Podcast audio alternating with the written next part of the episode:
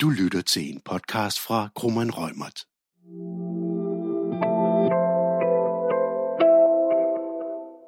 Digital markedsføring er temaet i denne podcastserie fra Krummeren Rømert, hvor I som virksomhed får overblik over, hvilke regler I skal være særlig opmærksomme på.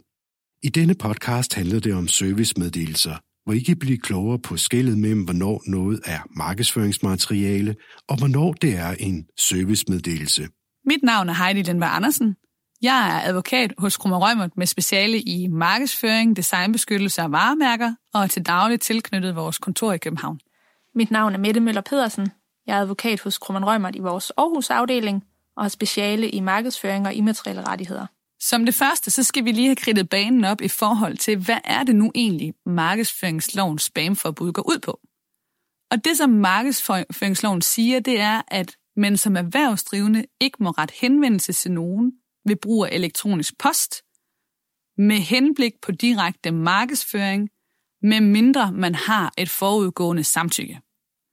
Og det vil sige, grunden til, at vi interesserer os for servicemeddelelser, jamen det er fordi, at servicemeddelelser i deres rene form, de falder uden for spamforbuddet. Fordi en servicemeddelelse, jamen den er jo ikke med henblik på direkte markedsføring. Den er med henblik på at give noget information til forbrugerne i stedet for. Lige præcis. Det vil sige, når vi taler om servicemeddelelser i deres rene form, så falder vi altså uden for spamforbuddet og de, øh, de kriterier, der ligger dernede. Og det betyder jo for eksempel, at man kan sende de her rene servicemeddelelser uden at have et forudgående samtykke. Ja, så den må du gerne sende på e-mail eller på sms eller andre former for elektronisk post, uden at du har et samtykke. Så det vi skal se på her, det er i virkeligheden, hvornår er noget en servicemeddelelse, og hvornår er noget markedsføringsmateriale. Men med det, hvordan er det så, at vi rent faktisk skældner mellem servicemeddelelser og direkte markedsføring? Det er der flere, flere elementer i den vurdering, eller i den sondring.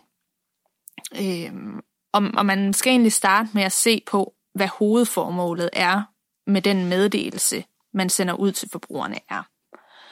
Man skal sådan groft øh, sagt se på, om der er tale om branding, enten af, et specifikt produkt eller af virksomheden som sådan, eller om virksomheden har en eller anden form for egen interesse i at sende de oplysninger afsted, som de nu engang gør.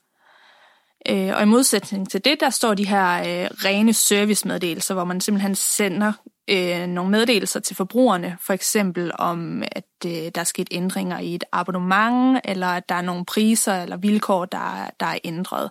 Ja, altså det kan for eksempel være, at du har et internetabonnement, og så får du en besked om, at hastigheden på dit internet det er blevet sat op. Men det koster stadigvæk det samme hver måned. Så det kan være en servicemeddelelse. Et andet eksempel på, øh, på noget, der kan være en servicemeddelelse, jamen det kunne jo for eksempel også være, at man øh, har en forsikring. Du er et forsikring, ja, at du har som kunde tegnet en, lad os bare sige, en stormskadeforsikring, og så opdager forsikringsvirksomheden, at øh, nu er der stormvarsel hos DMI. Og for at, og kan man sige, mindske risikoen for skader og spare virksomheden penge, så vil virksomheden gerne sende en besked ud til alle dem, der har stormskadeforsikring om, hvordan de nu sikrer sig bedst muligt. Det kunne fx være, at man øh, har 10 gode råd til, sådan sikrer du dig. Du skal grave din trampolin ned, du skal sætte dine havemøbler ind, du skal fjerne alle løse genstande, osv. osv.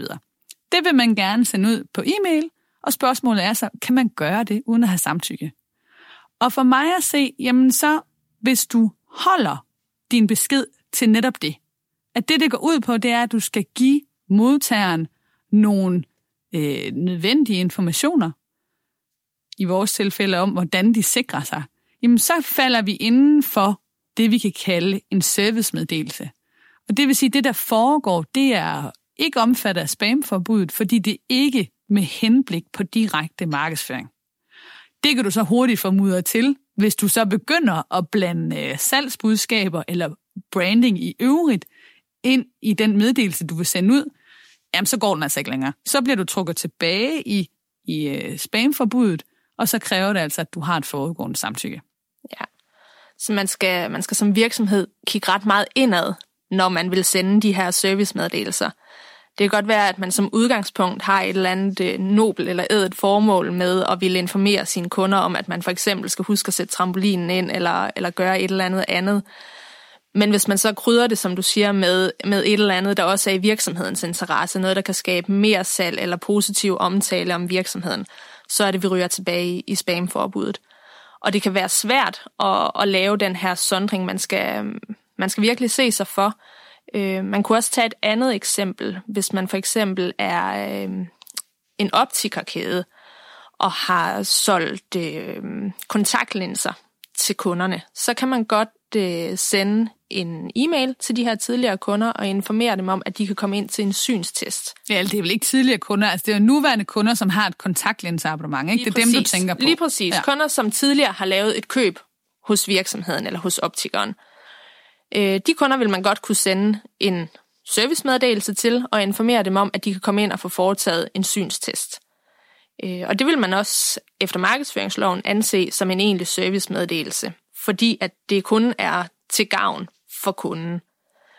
Hvis det derimod er en kunde, der har købt briller hos den her optiker, jamen så vil man faktisk ikke anse det som en servicemeddelelse. Og det vil man ikke, fordi at hvis øh, den her synstest, den bonger ud og siger, at kunden har, har et ændret syn, jamen så vil kunden jo nødvendigvis skulle købe nye briller.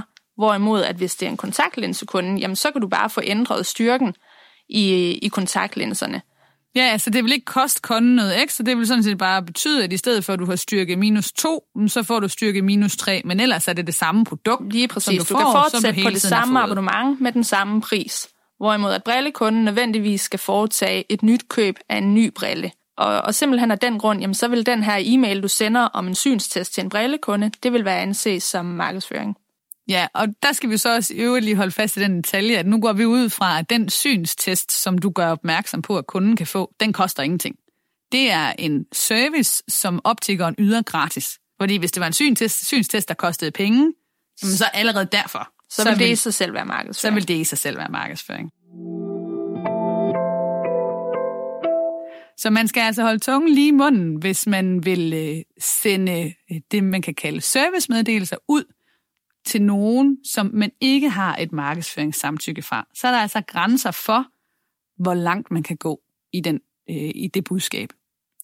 Så skal man i øvrigt også være opmærksom på, at øh, det du sender ud, jamen en ting er, kan man sige, selve teksten, men den måde, det er pakket ind på, det kan også gøre, at det bliver opfattet som direkte markedsføring.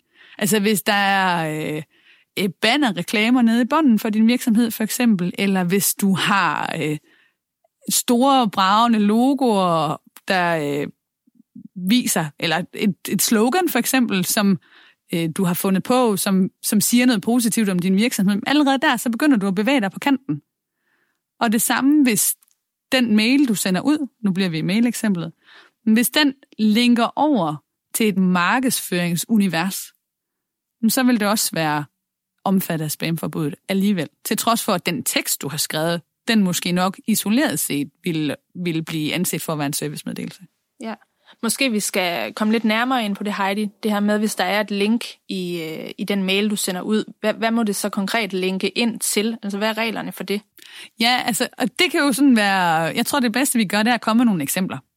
Fordi øh, det kan være sådan lidt svært at sige noget sådan helt generelt om. Det, det må øh, linke ind til, der, der skal vi igen tilbage til hovedformålet og se, hvor er det, du bliver ført hen. Hvis vi tager fat i mit eksempel før med stormskaden, eller med stormskadeforsikringen, hvor man vil fortælle om, hvordan sikrer du dig bedst muligt. Lad os så sige, at der står øh, 10 korte gode råd i mailen, og så er der et link til en hjemmeside, du kan komme over på, hvor du kan læse mere. Stadigvæk om, hvordan du sikrer dig, og hvad du selv kan gøre som forsikringskunde. Det er det, der står på den hjemmeside. Der står ikke noget om, hvor god forsikringsselskabet er, og uger vi står til rådighed 24 timer i døgnet, så det er der ikke noget af. Der står stadigvæk kun, hvad skal du gøre selv? Jamen, så vil det sådan set være fint, at du bliver ført over på et hjemmesideunivers. Der, hvor du kan begynde, øh, at det bliver lidt mere usikkert, jamen det er, hvis det jo så er en underside på virksomhedens sædvanlige hjemmeside, som jo normalvis er fyldt af markedsføringsbudskaber. Hvad sker der så egentlig her? Øhm, Og der er det efter vores opfattelse, der skal man ind og se på, hvor, hvad er det, det her det går ud på. Ikke? Hvad er, så falder vi tilbage på, hvad er formålet? Og hvis man med oprejspande som virksomhed kan sige, formålet er, at vi vil gøre, hvad vi kan for at få vores kunder til at sikre sig mod stormskader, så vi skal betale færrest mulige penge i forsikring, mm, så er der ingen ko på isen. Men hvis formålet er, at vi egentlig bare vil forsøge at dirigere kunder over på vores normale hjemmeside og skabe trafik der, for så at udsætte dem for nogle markedsføringsbudskaber, jamen så falder vi inden for spamforbuds område, fordi så har vi lige pludselig at gøre med, at det man vil, det er, at man vil markedsføre sig. Og så kræver det samtykke. Så man kan altså ikke bare sætte sådan en, en service-mail ind som mellemled, sådan at man, man kan sende service-mailen afsted, men at man egentlig reelt vil have forbrugerne til at gå ind på, på hjemmesiden, hvor der er markedsføringsmateriale. Ja, så man kan ikke bruge en service-mail, som du siger med det, som sådan en eller anden stepping stone til at generere trafik på en hjemmeside, for eksempel. Den, den, så det holder ikke. Og lidt det samme, det kan man jo øh, bruge i forhold til sådan noget som tilfredshedsundersøgelser. Men der er det mange af de samme principper, som egentlig gør sig gældende. At du kan ikke bruge en tilfredshedsundersøgelse, som du i udgangspunktet godt må sende ud uden at have samtykke. Det kan du ikke bruge som springbræt til at generere for eksempel trafik over på din hjemmeside, så du kan udsætte markedsføringsbudskaber. Nej, og derudover så er der jo også nogle, nogle grænser for, selvom du siger, at man godt kan sende en tilfredshedsundersøgelse ud, så er der nogle grænser for, hvad man kan spørge om i sådan en tilfredshedsundersøgelse, og hvordan selve tilfredshedsundersøgelsen kan se ud layoutmæssigt. Ja, lige præcis. Ikke? Fordi man kan sige, hvis, hvis øh, den skjulte dagsorden med tilfredshedsundersøgelsen er egentlig at fortælle om, hvor god du er som virksomhed, og hvor gode dine produkter er, og du har tvistet spørgsmålet til at afspejle det. For eksempel, at lagde du mærke til vores nye forbedrede design på vores hjemmeside? Har du opdaget, at vi har forbedret vores service, så vi leverer nu i løbet af to dage i stedet for fem? Hvis det er den type spørgsmål, du stiller, så nej, så er det jo ikke en objektiv tilfredshedsundersøgelse, men derimod branding, du har gang i. Og så kan det ikke længere sendes ud uden samtykke. Måske kan man sige, at sådan nogle tilfredshedsundersøgelser i højere grad skal være lidt bagudskuende, end at de skal være fremadskuende og, og have fokus på, på nye initiativer, øh, nye produkter og, og forbedret service. Så skal det i højere grad være noget, der sådan skuer tilbage, hvor forbrugerne skal svare på, øh, om man har været tilfreds med det produkt, man har fået, øh, eller med den oplevelse, man har haft med virksomheden.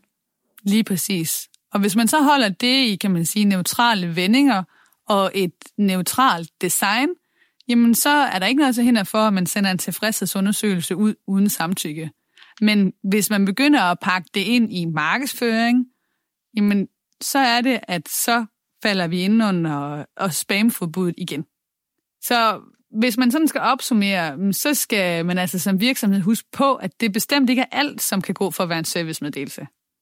Og vi håber på, at vores podcast har hjulpet dig til at forstå lidt mere om, hvad markedsføringslovens spamforbud egentlig indebærer, og at du har lyst til at lytte med på de næste afsnit i vores podcast-serie om digital markedsføring. Du har lyttet til en podcast fra Krummeren Rømert. Podcasten er udtryk for vores specialisters opfattelse af retsstillingen på nuværende tidspunkt. Vær opmærksom på, at retsstillingen godt kan udvikle sig løbende i takt med, at der kommer ny praksis på området. Hvis du ønsker at vide mere om emnet, så kan du tilmelde dig vores nyhedsbreve eller finde mere indhold på vores lønningscenter på grummanrøgmert.com. Du er også velkommen til at kontakte vores specialister.